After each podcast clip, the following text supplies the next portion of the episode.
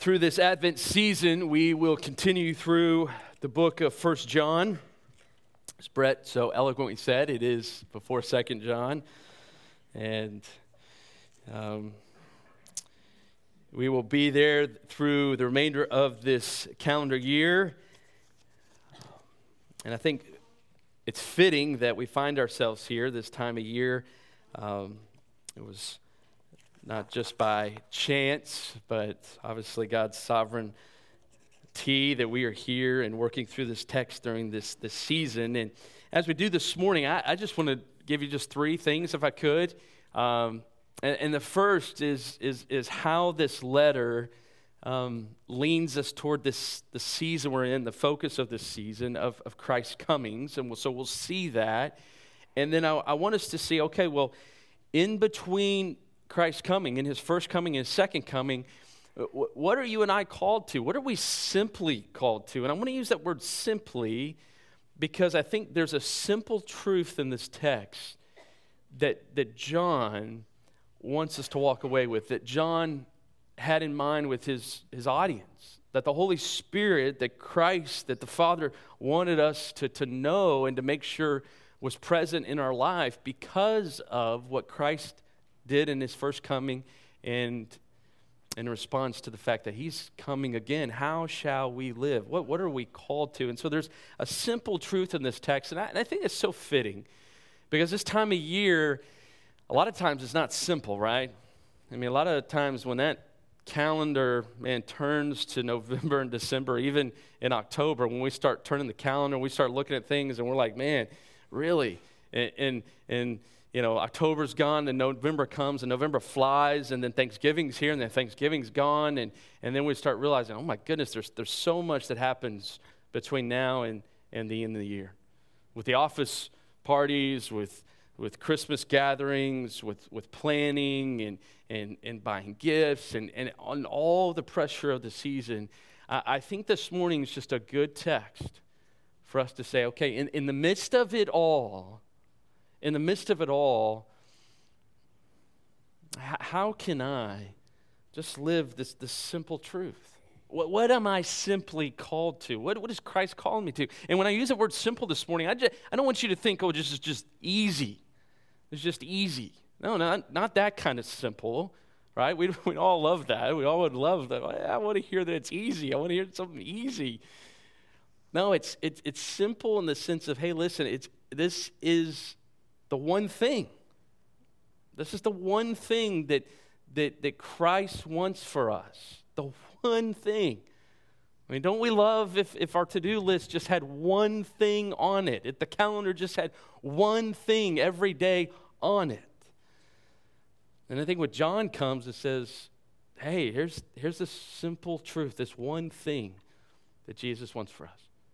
That at the end of the day, if, if we have this one thing, if we do this one thing, then we did, we lived exactly what God wanted us for, specifically for this day. We, we did what He longed for us to do. And I, see, I think that's what we see in this text. And I hope you see that. And, and so here's what we're going to do we're going to look first. I, w- I want you to look with me at the text and see Advent, right? See Advent in this letter. And so, if you would, before we get to our, our main text today uh, that Brett read, look back. Isabel talked about this last week. Um, but look at verse 5 of chapter 3. And look at what John talks about, because this season is, is more than just a season. Um, but, but what we're talking about through the season of Advent is really something that deals with our life ever so personally. It impacts every person in here. And what is that? Well, look at verse 5 of chapter 3. John says, You know that he appeared. So the center stage focus is on Jesus, that Jesus appeared, that he came in order to take away sins. And, and, so John puts in focus the first coming of Jesus, that, that he came for a purpose to take away sins. But look what he says in verse 8. He says, at the of verse 8, the Son of God, Jesus, appeared for this purpose. So he came again in his first coming for this reason, for this purpose, to destroy the works of the devil.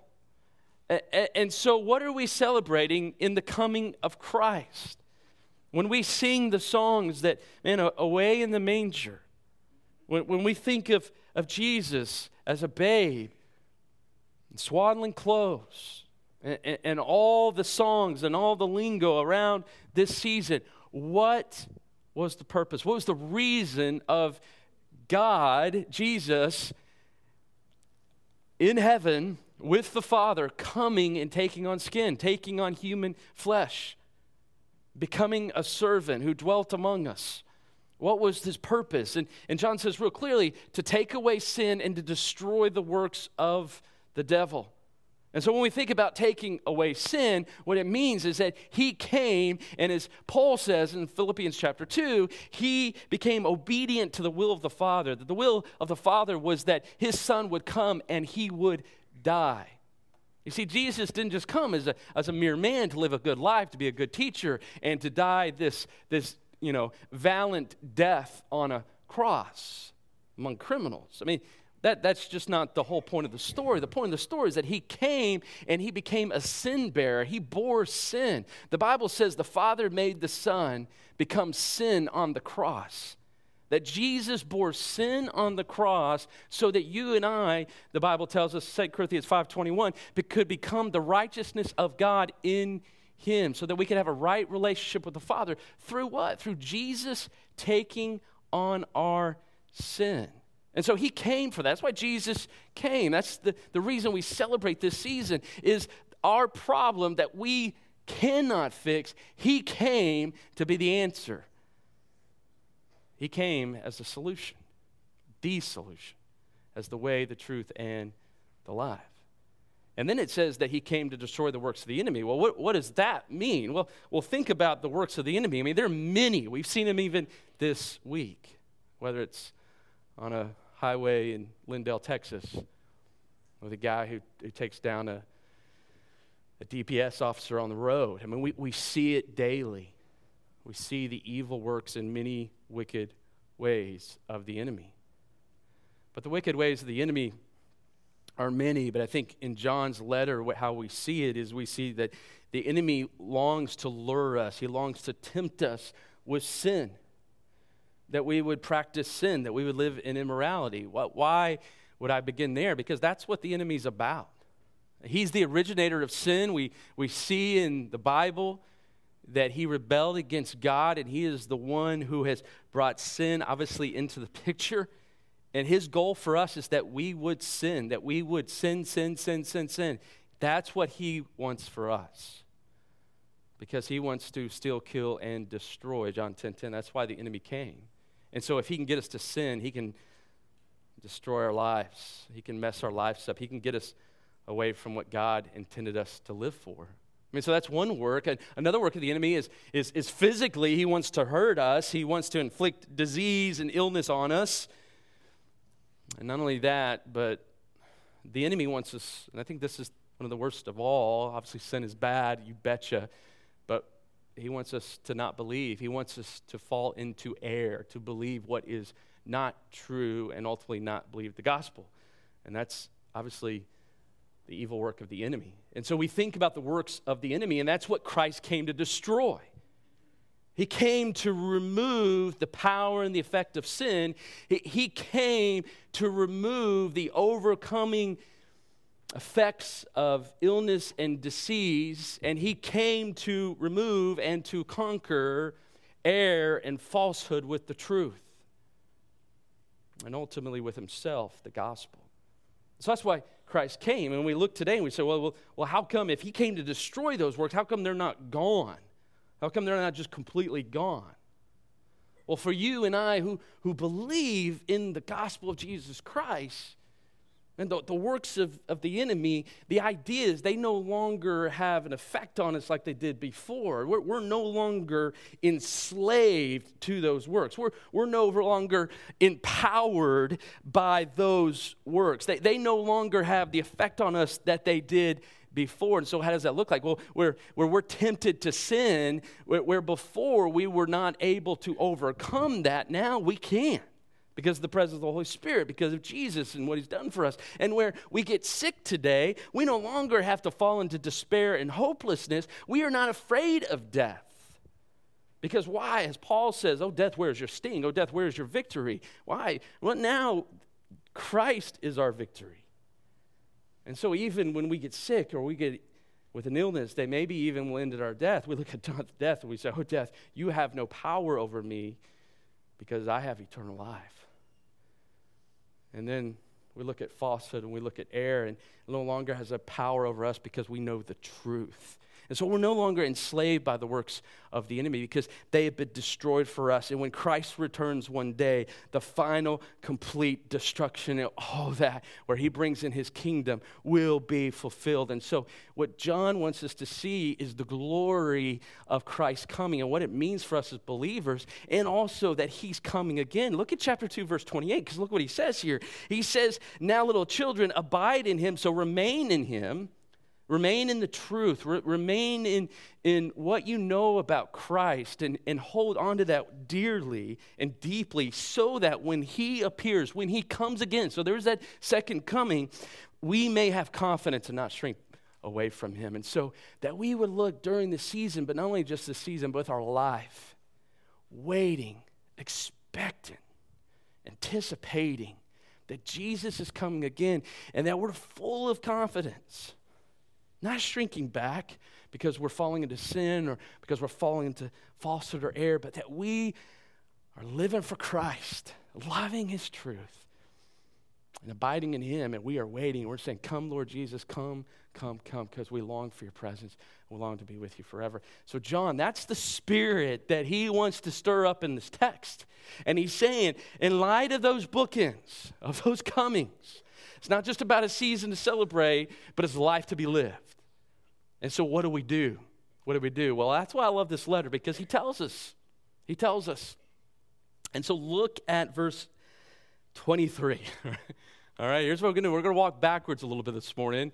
But look at verse 23, and I want you to hear this simple truth, this one thing that he says in light of the coming of Christ, what does Jesus call us to do? And here's what John says in verse 23 This is his commandment. It's singular. It's that one thing that we do this. We believe in the name of his son Jesus Christ. We love one another just as he commanded us. And so here's what John says. Here's the simple truth. Believe and love. Obey that commandment. You might be saying this morning, hey, that's two things. Why is he saying, why is he acting like that's one? Well, for, for John, for, for Jesus especially, what he's saying, no, no, it's, it's one thing. Remember when he came, he said to love God, to love others. He, called it a new commandment, a singular commandment. Because we can't love others like he's going to call us to without believing in the name of Christ. So these two things go together. They go together. And he's saying, obey this. And so, what are they, real simply, this morning? Well, he says, first of all, believe in the name of Jesus Christ. Have faith in Christ. And we're here this morning, we're like, hey, we get that, we hear that, we hear that every week. Well, we need the gospel preached to us, right? Every week. We, we need to preach to us every day. So believe in the name of Jesus Christ. The significance of that phrase is this what he's saying is believe in the name of Christ. What's the name of Christ? When we talk about somebody's name, we talk about the name of Jesus. We're talking about his character, right? We're talking about his identity, who he is, that he is God 100%, and he's man 100%. That he's the Son of God, that he is the Messiah, the one who was promised throughout the Old Testament. Everything pointed to him and has been waiting for him, and he has come. And now we're waiting for his coming again. He has died and he has risen. That's the truth that we hold dear to. And so, what, what John is saying, we got to believe in who he is and his works, what he has done for us. Remember, there was a lot of false prophets during John's day, and they were saying that Jesus was just a God who appeared to be a man. Or some were saying, well, he wasn't God, he was just a man, and that's all he was. John is saying, no, no, no, we believe in the true name of Jesus Christ, the Son of God. That's who we believe in, who he really is, who the Bible says that he is, that we believe in that. And so the second part of the commandment is this to love others. And so we see here that these two are brought together. They're both part of the will of God. And the significance of this is they are both our test of genuine Christianity. Someone might say, well, what does a genuine Christian look like? And you easily turn to 1 John chapter 3, verse 23 and say, listen to this. One who believes the name of Christ and one who loves others. That's a genuine believer. That's the test. That's the test. And so look what he says in verse 24. He says, The one who keeps his commandments abides in him, and he in him. And we know by this that he abides in us by the Spirit whom he has given us. And so those who obey the commands of God, according to what John says here, have this abiding relationship. Jesus is in us, we are in him. And so this sounds very similar or familiar to some of us. In John 15, 5, remember Jesus, he came, he says, I am the vine. He says to the church, You are the branches. He who uh, abides in me and I in him, he will bear much fruit. And apart from me, he can do nothing. And so Jesus was talking about this abiding relationship, and John's talking about it as well. And so, what's the fruit that is evident in this abiding relationship? Is John says it's, it's faith, it's belief in the name of Christ, and it's love for others. And what John says at the end of this verse, he says, We know by this, a common phrase in this text, or by this we know. But we know by this that he abides in us by what? By the Spirit whom he has given us. And you think about the Holy Spirit. The Holy Spirit lives in believers, dwells in believers, makes his presence known in our life, according to what John says, in how we live, our conduct. And it is the Spirit who works in our hearts to lead us to faith in Christ. And so, what John is saying here is this is the work of God. To bring us to believe in the name of Christ, it's the work of God by His sovereign grace. And not only that, the Spirit empowers us to live rightly so that we also would be able to love others. It's, it's the gift of the Spirit that is given to us when we are saved so that we can live, is what John is saying here, to believe and to love others. And so John says this is evident. And so here's what John wants to do, and he's going to do this a lot in the remainder of this letter, is he's going to fix on this idea of loving one another.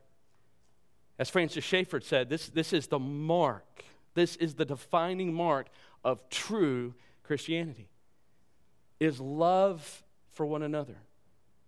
And so, as we think about this simple truth this morning, in the midst of, of celebrating Christ's coming and looking forward to that come again, how shall we live? Well, yes, first of all, we got to ask ourselves Am I believing in the name of Jesus Christ this morning? Is Christ my Savior? Can we say that? Do we, are we believing that? And I think you might ask, well, why does he say this to a believing people? Why, why might we preach this to a believing people? I think he also is encouraging the church to say, Are you still believing this? Are you still believing in the name of Jesus Christ, the Son of God, the Messiah, for your salvation? Are you still believing? And so we must ask ourselves that. And then he's going to call us, and this is what I want us to look at the remainder of our time, is, is to ask ourselves, are we loving others like Christ has called us to? Are we loving one another. And so do this with me. Look back at verse 11 because that's his focus. The, the product, the, the fruit of one who believes in Christ is that they love like this. So, what does this love look like? Well, first, this command. He says in verse 11, For this is the message you have heard from the beginning. And so, you've heard this. And so, what is he referring to? Maybe the Old Testament, Leviticus 19 18. Remember in chapter 1, he talked about this old commandment. It's a new commandment now. And how is it new? Is because Jesus has embodied it. Jesus has shown us and practiced it, and, and he empowers us to truly love one another. And so, so he says, For this is the message you've heard from the beginning, that we should love one another. And so, this is what John is going to say the mark of a genuine believer, that they love one another. So, so John what is this? What does this love look like? I mean, you think about our society and our culture and the day we live in. If you were to ask the question, what is love? It's like the little cartoons that used to appear. I don't know if they still appear, but used to appear in the, the newspaper, and it would say, Love is this. Love is this. And maybe fill in the blank, and our society does that in many different ways. You know, the old old song, All we need is love, love. You know that? Yeah. But what is that? What is that? Well, here's what John's going to do. He's going to tell us, but before he does, he's going to say, This is what it's not. So, but John, why tell us what it's not? Is because he wants to warn us. Because he's saying, Do not get caught in this pattern. Be, be careful that you don't get caught here. And so look what he says in verse 12 as he's talking about loving one another. He says, Not as Cain. I mean, you're reading this letter, maybe back then or maybe today, and you're reading this and you're saying, Whoa, hold on a second. well, we're throwing Cain in the picture? Why are we throwing Cain in the picture? What's the purpose? And so look what he tells us. He says, Not as Cain, who was of the evil one, who slew his brother. And for what reason did he slay him and kill him? Because his deeds were evil and his brothers were righteous. And so what John is saying, we're to love one another, but we've got to be careful of getting into a pattern like Cain did. And you think back to this. In Genesis chapter 4, what happened? Cain brought an offering to the Lord. Abel brought an offering to the Lord. Cain's was rejected, but Abel's was accepted.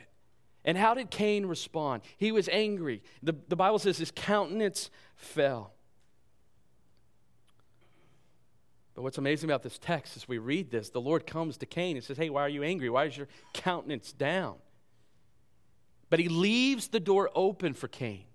I love this text in verse 7 of chapter 4 of Genesis. Uh, let me just read it for you. It says, God says to Cain, If you do well, meaning if you respond well, if you choose rightly in the midst of your anger,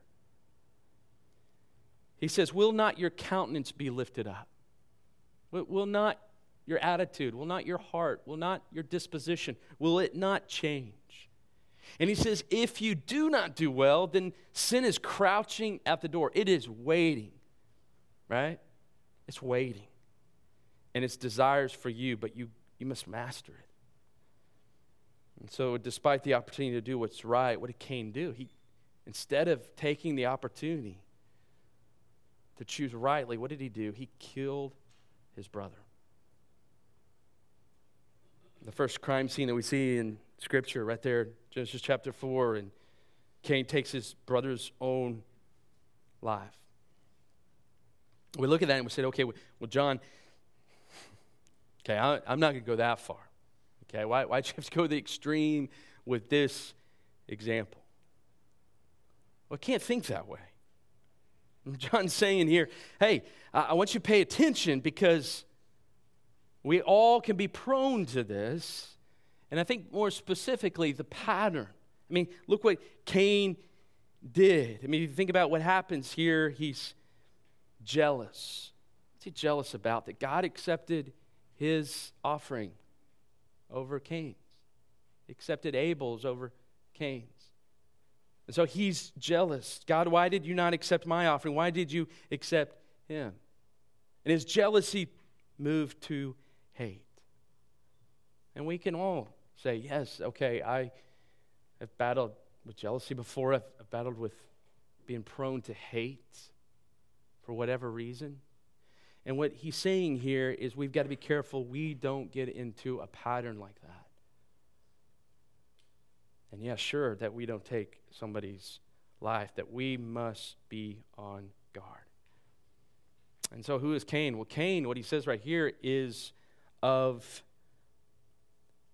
the evil one. Verse 10, he, he called them children of the devil. That's who Cain was. And so, what does Cain do? Cain practiced works of the devil. That's what those of the devil do. That's what children of the devil do. Is they practice evil works. They're jealous, they're hateful, they even kill. And so he's saying, he's saying, hey, church, be on guard, that we not be tempted to be jealous, that we would not be tempted to hate like Cain because that's what children of the devil do. That's what those who practice evil things, that's what they do, but not us.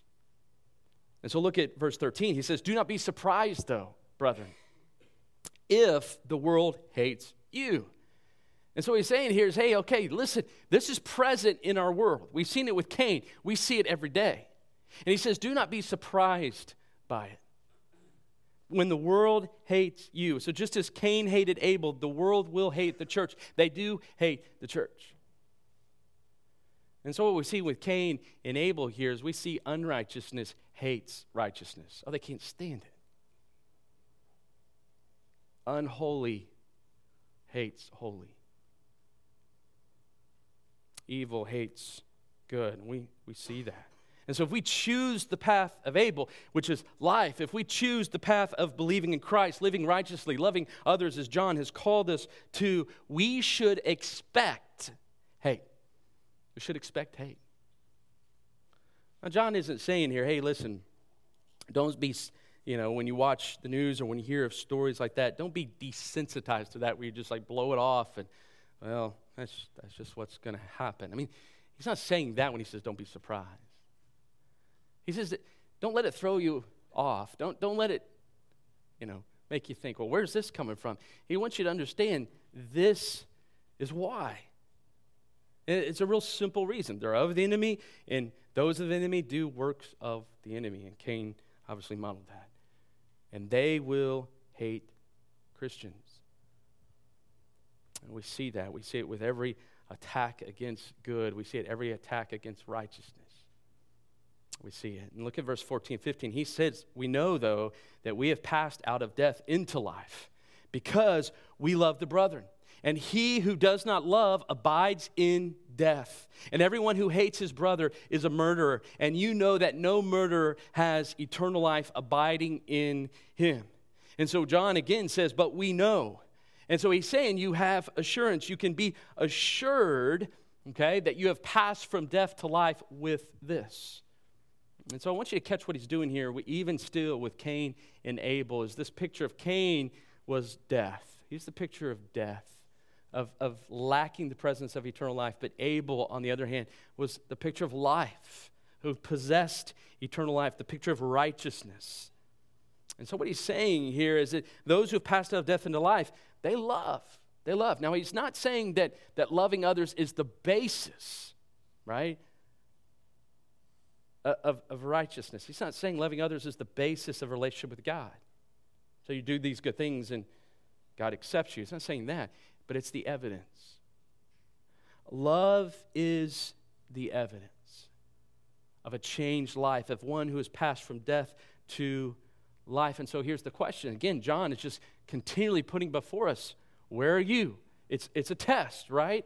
Have you passed from death to life? And he's saying, You will see it by your love. And so, what, he's, what is he saying here with this idea of one who doesn't love is in death, and one who hates his brother is a murderer? That's pretty strong. And you know that a murderer does not possess eternal life. So, what's he saying here? Well, the first thing I think we got to understand is, is one who murders, that's, that, that's not the unforgivable sin. So we've got to have that in our mind to understand that when Christ came to take away sin, he came to forgive all. And so, even on a week like this, as I was looking through this text and you hear the news of, of the likes of a, a very evil man, Charles Manson, dying, a man who, who killed, who took lives. But yet, the, the cross of Christ, Christ came and he died to bear even that man's sin. It was available to him to be forgiven. And so, yes, even murders can be forgiven. I don't know where Manson was, with only God knows where he was. But even the mercy of God is extended to a man like him. And if one believes, even after they've committed such a terrible act, if one believes, they can be forgiven. Their life can be changed, their heart can be changed. They can. So we've got to remember that in this text. That's not what John is implying here. But what is he saying? I think also he's causing us to look again at our own life. He says, Everyone who does not love abides in death, and everyone who hates his brother is a murderer. And so what he's saying is, is be aware that it's not just the, the physical act of murder that's destroying, but it's hate. It's not loving. Jesus even talked about this in Matthew 5 21. He says, You've heard that the ancients were told that you shall not commit murder, and whoever commits murder shall be liable to the court. But I say to you that everyone who is angry with his brother shall be guilty before the court. And whoever says to his brother, You good for nothing, shall be guilty before the Supreme Court. And whoever says, You fool, shall be guilty, and even guilty enough to be taken away to the fiery pit of hell. So, what was Jesus saying? Jesus saying, if, if, there's, if you have hate toward another, he, he's even calling that person a murderer. A murderer. Now, now that, that speaks to us, right? That speaks.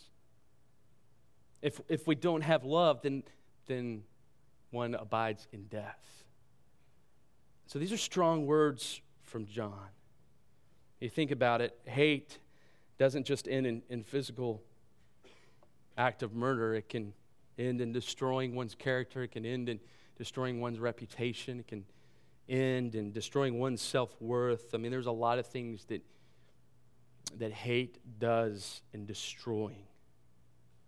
But I think what John says here is he says, where that is present, just as it is with murder, there is no evidence of eternal life. And so John says, be on guard, be aware.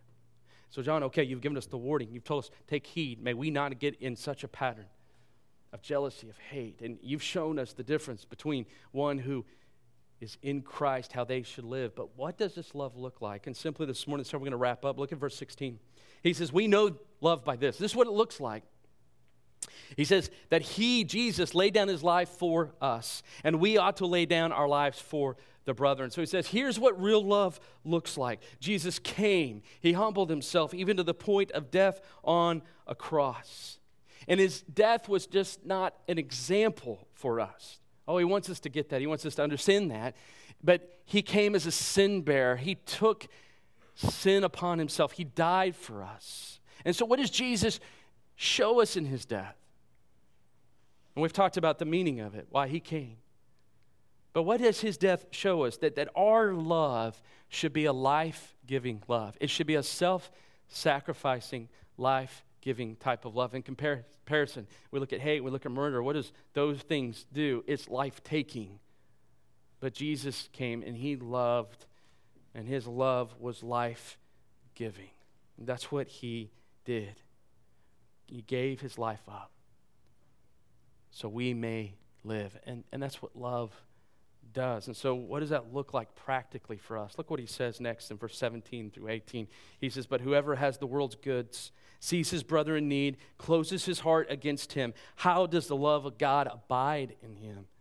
Little children, let us not love with word or tongue, but in deed and truth. And so he says, hey, listen, this is what it looks like in real life. This is what it looks like. This is what the relationship with Christ lived out in practice looks like. Now, what I love about these two verses together, check out verse 7, uh, 16 at the very end. Look at what he says. He says, We ought to lay down our lives for the brethren. And so, what he is talking about love here is he's saying we should love everybody. We should love everybody. Uh, one of the things that's cute in our home right now is our little four year old Eliana, every once in a while, she'll, she'll say to Annette or I, she, she'll say, Mommy or, or Daddy, guess who I love? and it, right now, it's kind of a guessing game, right? Of, okay, what is she going to say? And, you know, sometimes it's Mommy or sometimes it's Daddy or Grace, Pierce, or Noah. But a lot of times lately, she says, well, I love everybody. you know, I love everybody. And it's, it is like, oh, oh, that's great, Ellie. That's awesome. We should love everybody. And so that's what Jesus has in mind. We, we ought to love the brethren. And so it's kind of this all inclusive. It's, I love everybody type deal. And we're cool with that, right? I mean, we're all cool. With, yeah, man. Yeah, I love everybody. But look what John does here. And I think this is on very much on purpose. But look what he does in, in verse 17. But whoever has the world's goods and sees his brother. And so, what does he do, do here? He gets particular. He moves from this wide body of people to specific and to a particular need, right? And he says, What about that person? And so we all can agree, right? We've been there before, maybe there today, that yes, there are people. There's that one person. I don't want to love that person. I, I, I want to ignore that person. I don't want to have anything to that person. And that season definitely is upon us where maybe that person shows up, right? And that's when it gets tough. And that's what John's saying here. Hey, listen, what about the particulars? What about that person? What about their needs? And he says in verse 18, we're not to love just with mere words, but in deed and truth. I think the most beautiful example of that, we won't turn there, but Luke 10, right? Jesus told the story of the Good Samaritan. The priest and the Levite pre- moved by this guy who's on the side of the road, all banged up, beaten. And that one who comes throws all the prejudices to the side of the day and, and sacrifices to give life to this other, to help this other. And he goes above and beyond. And that's what Jesus says we're to do. Indeed. And then just as we kind of put a bow on this, I, I, want you to look at these verses, and I just want you to hear them this morning. I probably shouldn't close my Bible, I probably need to read them, but I want you to just hear these.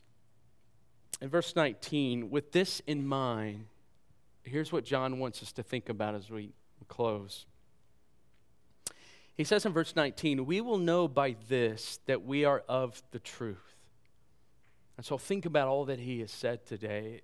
Believe in the name of Christ, to love others like I've modeled for you. I've, I've lived it out, I've practiced it. I want you to live in that kind of love for others. He says, We will know by this that we are of the truth. And listen to what he says. He says, And will assure our heart before him. You know, one of John's goal in this letter is, is assurance that we be assured that we are found in Christ, that we know Him, that we are a believer. And then he says, In whatever our heart condemns us, for God is greater than our heart and knows all things. Beloved, if our heart does not condemn us, we have confidence before God. And whatever we ask, we receive from Him because we keep His commandments and do the things that are pleasing in His sight. And I think John's simple message there is when we hear the Word of God and wherever we are in the Scripture, that we've got to ask the Lord, Lord, speak to my heart. Speak to my heart. Where, where am I? And so today, as we look at this text, we, as we lie the text before our hearts, before our lives, to say, Do I believe in the name of Christ? Is my life modeling the type of love that Jesus called me to? And to say, Hey, am I living that way? Now, I will say this too. There are times, and I think John had this in mind too, that the accuser will come and put the full court press on us, right? I've been there before where the, the, accuser will just come and make us you know, think that, oh, we're, we're not believing this or we're not doing this. And we look at the word and we think through that and we think of the doubts that we're struggling with. And, and I think what of John's words here is say, listen, God's greater than your heart, and He knows all things right? He stands for you, right, as that advocate. And so remember that. And so, as a believer, I think we look at this too and, and say, hey, listen, when the accuser does come, hey, here's my life. Here's what Jesus has said is the simple truth for me that I'm to live by, right? But I think we also should look at the text and say, listen, okay, all right, well, I got to look at my life. And, and am I living? Am, am I truly one who is saved? Do I know Christ? Have I passed from death to life? And we see what he says here believe in the name of Christ. Have I believed? And then just to look at our life and say, listen, am I loving others the way that he's called me to? So that when he appears again, that we would be filled with confidence, ready to see our King when he comes. And that's what he wants for us.